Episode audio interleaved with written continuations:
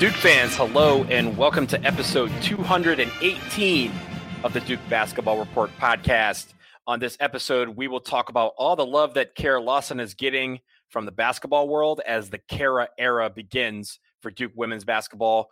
We talk about coronavirus in sports and how the NBA so far seems to be doing it right, along with Zion Williamson leaving the bubble unexpectedly. And we end with a quick note on Josh Hairston's next career move. But first, it's Donald Wine here, your host for the show. I'm coming to you from my home in Washington, D.C., where yesterday the heat index reached 116. Summer has been here for weeks, and I hate it. Bring me the snow back. Uh, up in Massachusetts, Sam Klein is with me. Sam, good afternoon. I hope it is not as hot up there for you. It is still pretty freaking hot, even all the way up here. My big news from this week is that this morning I went and got a Massachusetts state driver's license. So Ooh. I am now now officially a resident of the North, which I haven't been in in in quite some time. Well, well, welcome to the Northeast. Uh, Thank you. Officially, uh, and also down in what will, I guess, according to the weather, AT Hellion, Jason Evans. You're in the building. What's up, Jason? It's hot and humid, not a dry heat. I know they always not, talk about the dry heat. In Atlanta, we don't have dry heat. No we, dry heat. No, we don't have dry heat in DC. It's actually swampier than it normally is. We had a nice little like pandemic where we had a nice little spring. I was like, oh, that's great. We can't go outside. It doesn't matter. And then when it, people start going back outside, then comes the humidity. Of course. Shout out, shout out to all my friends back in Colorado and Arizona and New Mexico who do not have to deal with this. Yeah, I saw I, my my friend in Phoenix was like, "Yo, it's so hot outside." And I was like, "Your humidity is ten percent." Stop that! Stop ten percent. Ours is eighty. uh, shout out to Miami too, because y'all know what it is. Um, but I want to kick off this podcast with some of the love that's being shown for Kara Lawson. Uh, as I said, the Kara era has begun in Durham, and over the past week, you know, on Duke women's basketball's Twitter and their social media, we've seen a ton of video well wishes come in for Kara Lawson from people all throughout the basketball and sports world. Just about every player and coach on the Boston Celtics, where, as we mentioned last episode, she was serving as an assistant coach before taking the Duke job. We've had Duke legends like Jay Williams, Grant Hill, Monique Currie, Jay Bilas. Uh, Candace Parker got in on the action, Rece Davis at ESPN, and former Duke player and current WNBA player Jasmine Thomas. Uh, and one cool thing that I really saw uh, was a screenshot of Kara Lawson on a Zoom call with – basically close to about 100 current and former members of the women's basketball program all of them you know just geeking out the fact that Kara Lawson is the new coach so hey, how, Sam, come, how to, come we were not how come we were not on that zoom call I wanted to be on not, that Zoom call. we are not members or current or former members of the Duke women's basketball program unless you had a you know a line item on your resume that you forgot to tell us when we started this podcast. No, nope, but nope, sorry. Yeah, it's Dave here. But Sam, I want to go to you first what do you think of all the love that you've been seeing from the basketball world for Kara Lawson? It seems like to me everyone's a big fan and really excited for this hire. I think this the the outpouring of support and appreciation for Kara Lawson and her new job at Duke is evidence for exactly what we were talking about last week as far as why Duke hired her. She's a prominent name. She's a famous player. She obviously has lots of connections in the sport. So that is what Duke was going for. Duke was going for name recognition, and they got it because it seems like you said, Donald, everybody from former Duke people to people outside the program who have any connection to basketball are excited about this because Kara Lawson is somebody who was obviously entrenched in the women's game played on on played women's college basketball and played in the WNBA for a long time, so knows everybody on that side of the sport.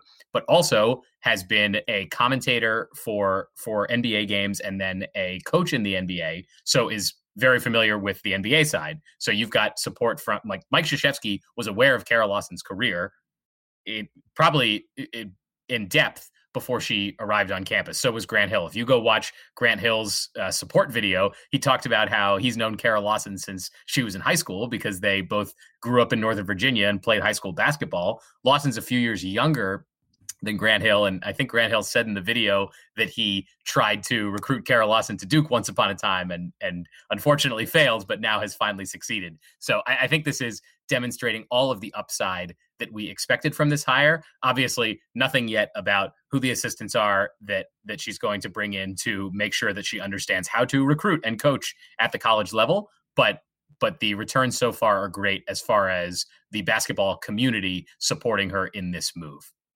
I'll tell you the thing that has impressed me. Um, it, it is love of Kara, no question about that. But uh, I, have been I've been amazed at the number of people who are who are reaching out to this as Duke women's basketball, and by that I mean the number of t the number of Duke women's basketball T-shirts on these videos is really impressive. I mean, first of all, we had it, it sort of started with the entire Boston Celtics team and like trainers and coaches, everybody associated with the Boston Celtics got together. I think it was on Kara Lawson's last day with the team, and they all are wearing Duke women's basketball, including Jason, yeah. including Brad Stevens is the head coach of the team, and Gordon Hayward is one of the star players on the team who both lost to Duke in the national championship in 2010. Yes, they did. Kemba Walker, a game, and yeah, Semi Ojeleye. All these guys, all these guys are all wearing Duke. Like Brad Stevens is wearing a Duke t-shirt, and Gordon Hayward is wearing a Duke t-shirt. It is po- like Gordon Hayward might win a, an NBA championship at some point. The Celtics are very good. He's really good. I assume he'll still be good for a few more years. But his like the highlight so far of his basketball career is having his season ended by Duke at the buzzer in in the national championship. he's wearing a Duke basketball t-shirt. Yeah, and and and look, it goes on. Like Enes Kanter has a podcast, and he's wearing this Duke shirt on the entire podcast. People who have no connection to Duke whatsoever. Keep in mind, where did Enes yeah. Kanter go to school? Kentucky, but uh-huh. he never played for them. never played for him, but he went there. uh, yeah, I was going to say, but people who have no connection to Duke in any way, shape, or form are out here essentially advertising the Duke women's basketball team. And Sam, I know you pointed out she hasn't got her coaches in place yet. We don't know what she's going to do with recruiting and all the other kind of stuff. I I am so impressed by the outpouring of emotion, the outpouring of support, the people who are just absolutely confident that she's going to kick butt at this job, and the way they are all supporting Duke women's basketball so much so that I am not worried. I'm not even remotely worried about any of those things regarding how's she going to recruit or who's she going to get as assistant coaches or how's she going to coach. Because I can tell from these people who know college basketball know women's college basketball know pro basketball who are all saying wow she's the greatest. The duke has a absolute home run of a hire here and she's going to be a fabulous coach. I'm i'm certain of it even though i haven't seen anything to prove it other than everyone and their brother telling me she's incredible. Yeah and you could tell i mean like i said i think the scope of the people that we're seeing, right? Of, of, course, you see some people who are close to Duke program currently. You know, Coach K had a nice little uh, uh, statement. Same with Coach Cutcliffe. You know, a bunch of the other coaches and players that are currently here were you know, Nate James, you know, Nolan Smith have all given shout outs. But like Rece Davis, I mean, yes, they work together at ESPN, but Rece did not work really closely with Kara while at ESPN. And that just kind of, that to me was like, that's really cool to see that the breadth of her of her support is branching among sports. Even even you know ESPN is not like a small you know small campus. That they're probably guys who are world famous there and never see each other on a day to day basis. But the fact that Rece took time out to you know wish her luck and basically hype her up, saying "Yo, she is the real deal," that's really cool. Rece Davis though, Duke dad now because his son is mm-hmm. playing on the baseball team this year. So he's he presumably we'll see Kara Lawson on campus at some point this year if we have college sports. Uh, so the, the last thing I wanted to add on this really quick, um, I think it's sort of interesting to see sort of the locales of everybody. I mean, we're in a time where people are in strange places and, and aren't where they normal, normally are because we're restricted in sort of where we can go and what we can do, at least if we're paying attention to what the health people tell us we should be. Um, and, and I just happen to notice that I want Jay Bilas's life. Jay Bill, like all the videos, almost all the videos are like, freaking like Jayson Tatum, I think recorded in his closet. Um, you know, it's just not nice places. Well, Jayson Tatum's Jayson Tatum's in the bubble. Jay Bilas is right. is out in right. some is not, is not in the bubble destination somewhere. Jay Jay Bilas's video, he looks like he's on a golf course he, he there they're freaking like eight yachts behind him. You can count how many yachts, how many boats there are behind Jay Bilas in his video. I looked at it and I couldn't understand any words that Jay was saying because I was too busy thinking, I want that life. Please, can I have that life? folks, folks, if if you would tell your friends to subscribe to the DBR podcast, there is a number of downloads that we could get to where Jason Evans could afford to go hang out on Jay Bilas's yacht.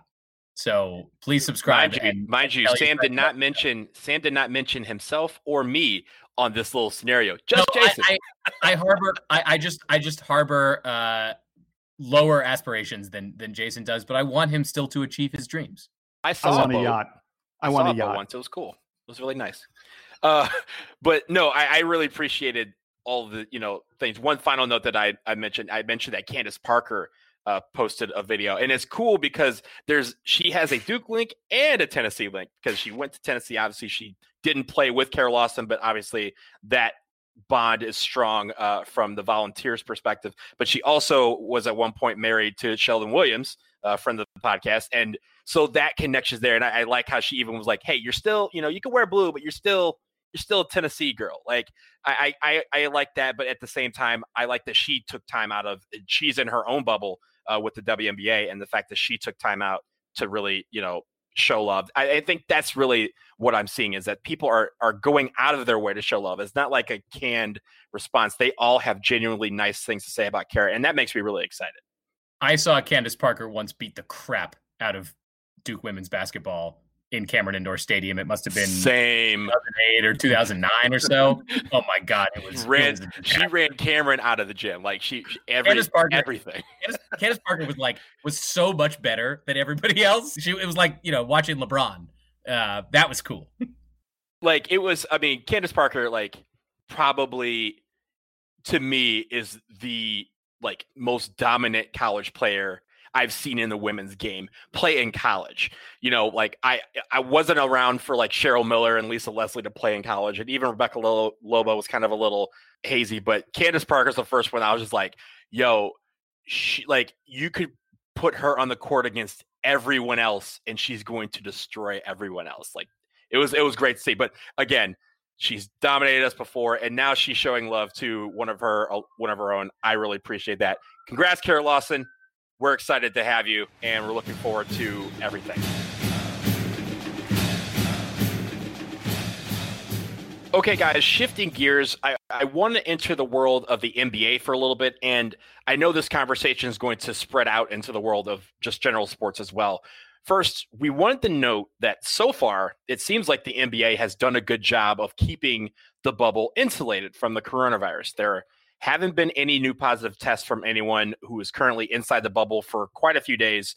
They, funnily, they even have a hotline for anonymous tips for players who breach the bubble, who aren't wearing masks or following protocols, and that is being used quite a bit. Jokingly, the internet has taken over and saying that Chris Paul is the one making dozens of calls uh, a day to the hotline, uh, ratting on players. So the internet's kind of roasting Chris Paul with this uh, hotline thing. But really it, it, makes you know any player who tested positive for the coronavirus did so before they entered the bubble and they stayed at home until they met the protocols to then enter the bubble.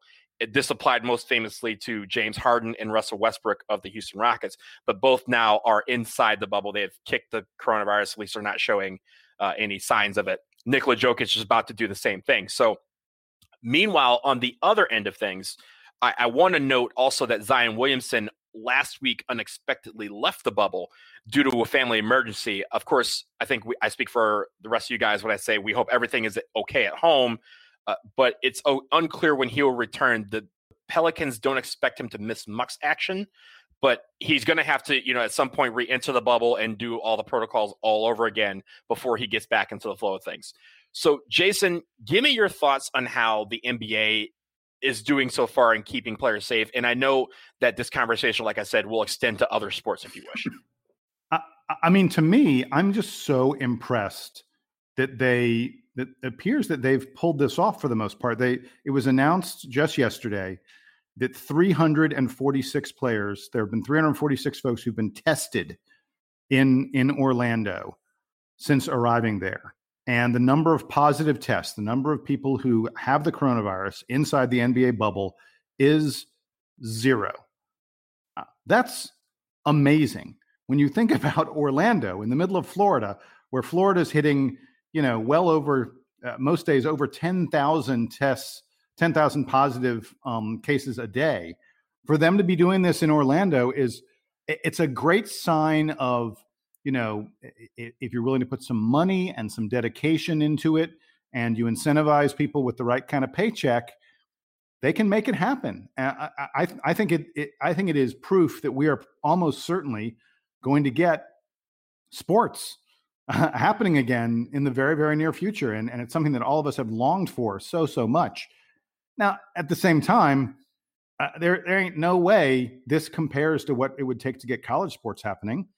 There is no bubble for college football or college basketball or other college sports. And while I'm thrilled that the NBA is pulling it off, I don't see how you pull it off for college. So I'm going to have to live with, you know, the only basketball I'm going to get is NBA basketball, I think. Which, by the way, they're, apparently they're going to NBA TV is going to start televising the scrimmages. The scrimmages start this week. I think they start like tomorrow, Wednesday. Um, it'll be real interesting just to see sort of what shape people are in and things like that. And I just hope Zion gets back in time to, um, you know, to really help his team. They only have eight games. He's going to have eight games to get them in the playoffs. Um, I think he can do it, but uh, but I, I'm just thrilled that they've been able to pull this off in a safe kind of way. It looks like the players are having fun. There are a lot of guys out going fishing and stuff like that, and playing golf. They're they're having a great time there in the bubble. I, we talked about Jay Bilas earlier. I wouldn't mind being an NBA player. I wouldn't mind. I could live with that life. Jason, you mentioned life. You mentioned the uh, the fact that they're doing like excursions, uh, safe excursions that have been pre-approved, like fishing and stuff like that.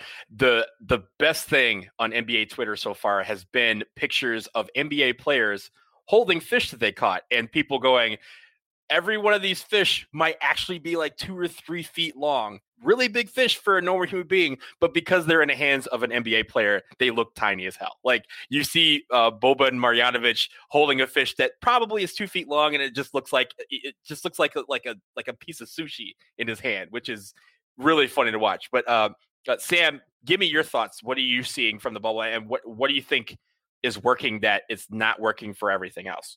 I mean, they took it really seriously. We talked about this when they announced it that they were going to actually have everybody quarantine. You were reading about how players were actually locked in their rooms. The reporters that are allowed on site were locked in their rooms, I think, for a week while they were going through testing. So they they gave themselves a long runway. They got the positive tests out of the way so that they could quarantine those people, and they've waited long enough that now they're they're in a situation where they as you said they have no positive tests and hopefully they they keep it going. That's the hard part is that we're only in call it late july now. The season is supposed to take i think into september um, for for them early to, october to would be game seven. early october to to pull this off. So they have to keep this up. It's not it's not like we got to we got to no cases so great we did it um, they have to they have to maintain this and they're going to have to maintain the, the stability of their food supply and and all the other folks who are who are working in the bubble because there's obviously a lot of support staff that they need to get the games on and televised and everybody healthy. But i think it's working because they're because they're paying enough attention to it and and so that's that, that's all great to see. And as jason pointed out it really shouldn't be it, it can't we can't think of this as the template for college sports because we can't send all the ACC basketball teams to one place. Maybe we can if all the college campuses are closed, but notionally we we won't be able to do that. Same thing with the football teams. It's just not it's not going to be feasible. Uh, I would look more at what's happening in baseball for what might happen to college sports, which is baseball has actually gotten to a point where there are very few positive cases, but still some. So they have concerns about about teams catching the virus and and different lo- locations where they're trying to play baseball games, the municipal governments are having different reactions to how they feel about about teams playing in those places. Canada's not even letting the the Blue Jays play because because it's not safe to have players coming back and forth over the border. So keep watching. Honestly, keep following what's going on with with baseball, and then also with the NFL starting up. You've seen uh, a lot of discussions, a lot of public discussions between the the NFL Players Association and the league about what their safety protocol is going to look like. It sounds like they're getting rid of exhibition games this year because it's just not worth the the additional risk of having those games if they're not going to count. Um, keep following those things because they'll be they'll be leading leading indicators on what college sports might have to look like if it's going to happen. Yeah, and you bring up baseball. Uh, you know, I think it's very interesting that we're going to sort of get two different looks at, at, ways of of handling sports at the same time with baseball and basketball starting up at almost the exact same time. You're going to have the basketball model which is the bubble um, and then you're going to have the baseball model which is everybody's sort of in their home city and they try to safely go to other cities. Um, I, I, on on the baseball thing i just wanted to tell people if you haven't read if you haven't heard about Atlanta Braves first baseman Freddie Freeman, who was, uh, you know, an MVP, uh, almost perennial MVP candidate, one of the best players in in pro baseball today. Freddie Freeman came really close to being perhaps the most famous person to to die of the coronavirus. Freddie Freeman got a really re- and, and we're talking about a guy in his early 30s who is in peak physical condition. So that should show you that this thing can affect anybody. He got a really bad case of this. He had a, a temperature of over 104 one night from the coronavirus, and he thought he was going to die. He said he was praying, just praying to make it through the night. Um, and he's now made it through and he has recovered. He doesn't know if there's any, he hopes there's no lasting damage, you know, to his lungs, to his heart, to his other internal organs and the such. But he said it was truly terrifying. And by the way, it was after after that that he spoke to Atlanta Braves right fielder Nick Markakis, told Nick about what this was like, and Markakis said, "Yeah, I'm not playing baseball this year. I'm I'm not going to risk it. This is this is far too serious. This is a potential killer. Um, but I think it's uh, like I said, I think it's really cool and interesting that we're going to get sort of two different ways of dealing with this at the same, literally happening at the same time. I hope both of them work because it would be, mean that maybe maybe all of us as a society can can start doing things safely if we're smart about it. If you want some general hope about how this is all going, the Washington Nationals, my my home team, my my favorite baseball team, announced that Anthony Fauci's throwing out the first pitch next week at opening day. So if Dr. Fauci says that it's okay to be having baseball games and having him out throwing the first pitch, then maybe we're in good shape. That's going to be Thursday. Thursday here. Uh, but right. they're not sure if they're going to be doing it here because as of right now, DC has not allowed them to play games at Nationals Park. They could be playing down in Fredericksburg uh, at the new Fred Nats Stadium that just opened there uh, in the offseason. But one thing about the Braves, you know, you mentioned Nick Markakis hearing about Freddie Freeman's story and saying, I'm not going to play. They were about to sign as kind of a pseudo replacement for him. They were going to sign Yasiel Puig, and then Puig contracted the virus. So now he is not going to be on the Braves. He's not going to play baseball this year because he tested positive about a week ago. So the Braves are kind of getting hit in all directions by this. That you know, yeah, right. Right field, right field, right, first base, right, right just, fielder for the Braves, hundred percent coronavirus. yeah. So, and that's that's kind of something to watch out for. But uh, I I'll tie that quickly into what I think college should do for players, but also I want to bring up uh, after that another story that's coming out of the WNBA that kind of ties into coronavirus. But first, one thing that we're seeing from the NBA, we're seeing it from the uh, from Major League Baseball, is people being able to opt out, and they're saying, "Hey, if I can if if I can opt out and still get my salary, that's what I'm going to do. I'm not going to take that risk. And some people are doing it for various reasons, whether they have a pre-existing condition, whether it's something to do with their home, you know, their their significant others or anything or children. Uh, they are opting out. And I think what college needs to consider is that even if they do play, because some of these conferences are hell bent on still trying to figure out a way to play, there are going to be players who don't want to do that. And I think it would be the right thing to do for the NCAA to say, if you want to opt out of this season, as truncated as it may be, you don't lose a year of eligibility. You get that year back. I, I think that's the right thing to do. It it makes sense. You're telling kids risk your health, risk your safety to play a game for us, for our entertainment, and for our dollars. And I think you know they don't have the luxury of saying, well, I'm already going to get paid. Let me back up. Some of these guys may say, hey, I don't want to go to school. I don't want to be on campus. I don't want to in, endanger the safety of myself, put my future playing days at risk uh, because we haven't found out the long term ramifications of the coronavirus and what it does on the body, especially for someone in peak physical condition to be a superior athlete. So I think that would be the right thing to do is if NCAA is listening, you should absolutely be allowing players in any sport who say, I don't want to deal with this burden to be able to opt out of a season and get that year of eligibility back. But one note that I will make uh, going to the WNBA. They start this weekend. They start a week before the end or before the NBA does. The best player in the league, the MV, reigning MVP, the reigning world champion, Elena Delle Donne, she was trying to opt out of the season because she has a pre-existing condition. She has Lyme disease. She has missed games because of it. She had a great article in the Players Tribune last week where she chronicles that she takes 64 pills a day just to temper some of the effects of Lyme disease on her body. And she knows that that in itself is really breaking her body down. Her doctor didn't want her to play. Her doctor said, This is not safe for you to go down to Bradenton, where their bubble is, and play basketball in that bubble environment. And so she went to the WNBA, which basically said, If you have a pre-existing condition and you wish to appeal to say I want to wish to sit out the season, we can grant an exemption by appearing before this panel. So she did that, and the panel rejected her appeal. So the panel said, you either have to risk your health and play against your doctor's wishes, the doctor that she's known for, you know, over a decade, or you opt out and you don't play this year and you don't get paid. Now, on the Mystics side, she plays for Washington Mystics. The good thing for them is that so far they're saying we don't care what the league says. We're still going to pay her if she doesn't want to play. Uh, but I don't know in this single entity thing whether the league can step in and say no, you really can't. But really, when it comes down to it, the best player in a league is fighting with its league about whether or not they should be able to play, and I think that is where where a lot of people have a big problem with this. They're forcing our stars to risk themselves and they're not really getting any reward out of this other than hopefully not getting sick.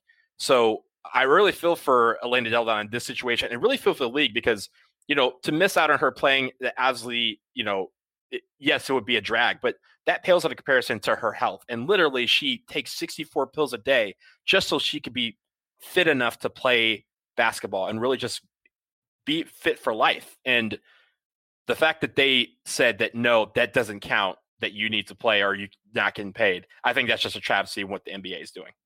Guys, we're going to take a quick commercial break, but coming up afterwards, again, for the second episode in a row, we talk about Josh Hairston. What's his next move? Find out after this.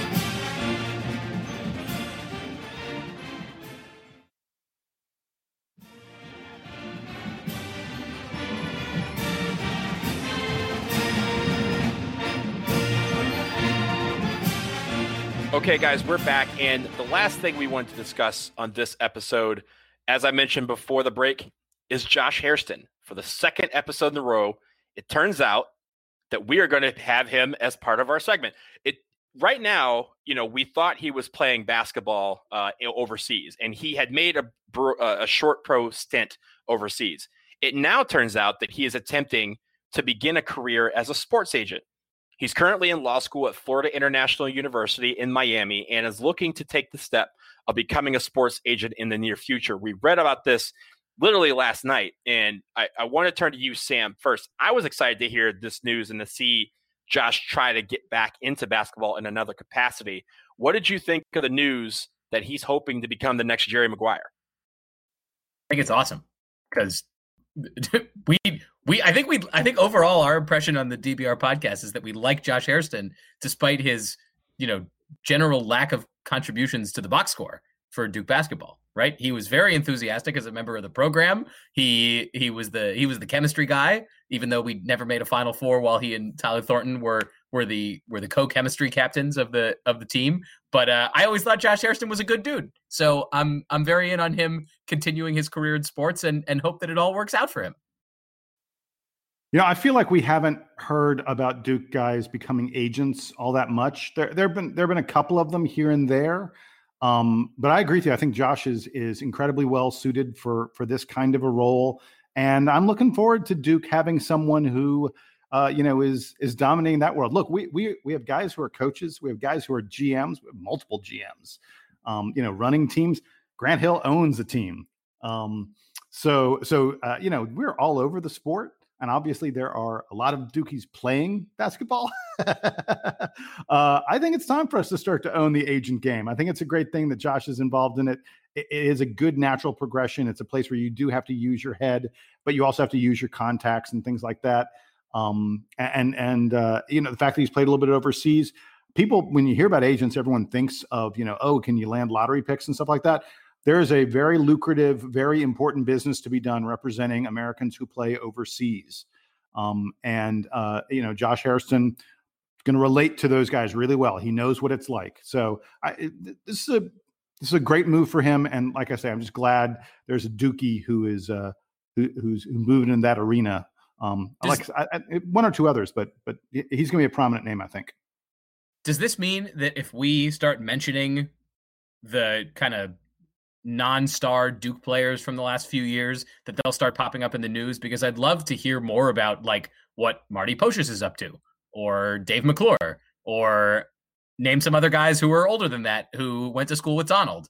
Uh, I'm I'm I, I love this this kind of stuff. Well, McClure is a, an assistant coach uh, in the NBA. He's he's like a players like or operations guy in the in the NBA. So he's Great. up there. But yeah, so I mean, we have guys everywhere. Like Jason said, we have guys in really really different places in in the game of basketball, and I think having someone in the arena of, of the other side who's going to be negotiating contracts, I think is going to be a, an obvious, you know, well thing for for Josh to do. And, and look, like like J, like Jason said, having that connection not just in the NBA with players and with coaches and with you know administrators, but also overseas is you know that's going to be great because you know the bulk of people who are signing with these deals they're going to play overseas and if you're getting you know if you're able to put guys in Europe and Australia, uh, in all these other different leagues, these guys are going to have lengthy careers, much longer than if you just put them, you know, in the hopes of being the 12th man on an NBA roster. Hey, hey, Sam, Marty Pocius is a scout for the Denver Nuggets. There was a lengthy article about him just a few days ago in The Athletic. So there you go. Great. You name him, and we will we will talk about him on the podcast. So we, we are everywhere. Send us your favorite bench warmers from Duke history, and we'll tell you about them. yeah, some guys are even just you know execs in and working in you know on Wall Street or other There's places. Regular people. country, there's regular people, but because they have that Duke background, everyone's like, "Wow, you're really tall for a doctor," and they're like, "Yes, I am because I am a doctor." Like we we we could do it all here on the Duke Basketball Report podcast. But one final note on Josh, I, I did mention, you know, I, I did note in this article that we saw last night about him that he said that everyone's like, oh, well, you, you know, you went to Duke, so you're going to have all the Duke guys coming your way. And he was saying, I don't want to make my name off of Duke. I want to make my own name. And yes, Duke is a big part of that, but he he made it clear that he wasn't just going to be sitting outside of Cameron and talking to all of the you know players who you know get you know five to ten minutes a game about how they can go overseas. But I do think with the brotherhood, what that means is those connections are going to be far and wide and and guys who played with him in college that are now in the NBA, guys who went to Duke who know him and know just the you know the character, exceptional character that he was uh, at Duke. That's all going to help him get players from everywhere. And and as that reputation builds, as he makes his name in the sports agency uh, industry, then he's going to get guys on his own and he's going to carve out a name for himself. I have no doubt of that. So I'm really looking forward to seeing that next step. I would have told him not to go to law school. Uh, that's just me. Uh, I, someone went to law school. I would have my, my, first step when someone asked me what to expect from law school. I tell them not to go. It's a big joke, uh, but I will say going to FIU is a great school. Uh, we we dealt a lot with them when I was at the University of Miami, cross town uh, and he's in the finest of hands when it comes to learning the knowledge that he's going to need to carry on uh, as a sports agent. And that's going to do it here for us on episode 218 of the Duke Basketball Report podcast. Listen, a teaser for the next episode. We are aware of the news that Jack White signed a pro contract with Melbourne United of the National Basketball League in his native Australia. We're we're thrilled for him, and Jason was able to be a part of the teleconference Jack White had about taking the first step in his pro career. We are going to break down that press conference on the next show, so look for that later on this week. But until then, for Jason Evans in Atlanta and Sam Klein in Massachusetts, official resident, I am Donald Wine, trying to keep cool here in Washington D.C. Take it easy, everyone. Keep those masks on, keep social distancing, and as you let the beautiful melody of the Duke band take us